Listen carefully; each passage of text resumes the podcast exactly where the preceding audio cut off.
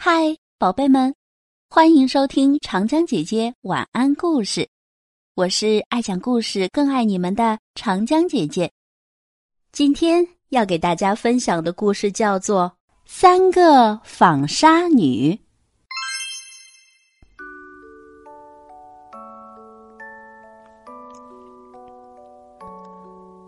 从前有个女孩，她最不喜欢纺纱了。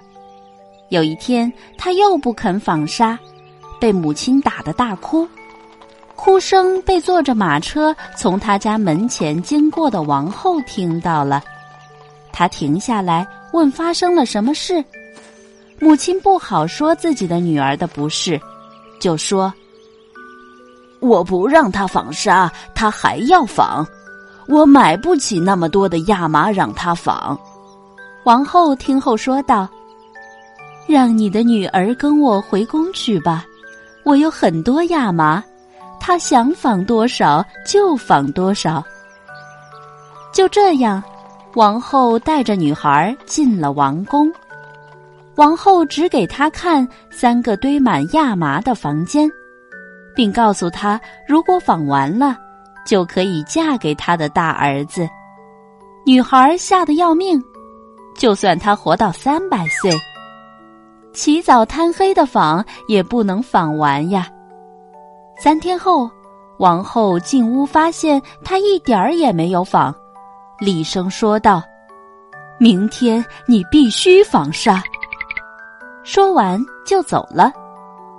烦恼的女孩往外看时，见三个女人走了进来。前面的那个女人长着一双扁平的大脚。中间的那个女人下嘴唇垂下来，把下巴都遮住了。第三个大拇指特别肥大。他们问女孩有什么不顺心的事儿。女孩告诉了他们自己遇到的麻烦。他们说他们可以帮忙，但要她答应他们一个条件，那就是必须请他们参加她的婚礼。并以她表姐的身份和她同坐一张桌子。女孩同意了。三个女人开始纺纱，很快，三大屋的亚麻就纺完了。王后看到一大堆麻纱，就开始准备儿子的婚礼。新郎很高兴娶到这么聪明勤劳的妻子。女孩请求王子让三个表姐参加婚礼，并同坐一桌。新郎同意了。婚宴开始了，三个纺纱的女人来了。惊讶的新郎很奇怪，新娘怎么会有这么丑的三个表姐？他问长着扁平脚的为什么脚这么宽。他说因为老用它采纺车板。问垂嘴唇的为什么嘴唇会垂下来？他说：“因为总用嘴唇润麻丝。”问有大拇指的为什么大拇指那么肥大？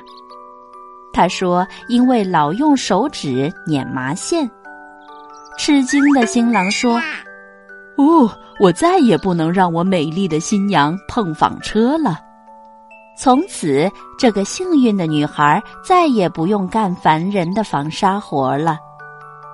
因为三个奇怪女人的帮助，女孩才获得幸福。